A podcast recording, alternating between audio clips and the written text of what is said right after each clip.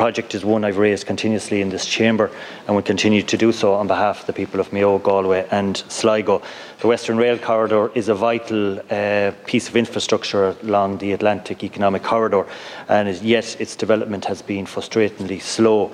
Um, it is now an important component of the All-Ireland Strategic Rail Review connecting Ballina to Rosslare, addressing regional imbalance in the west and the 52 kilometre line between Claremorris and Athenry is central to that while we also need to safeguard uh, the rail infrastructure north of Claremorris. It's imperative that this project now is included in the, in the revised National Development Plan, given the significant demand for rail freight.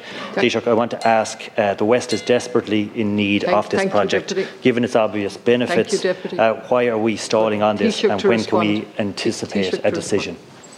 Thanks. Um, I want to thank Deputy Dunne for raising the, the important issue of the Western Rail Corridor.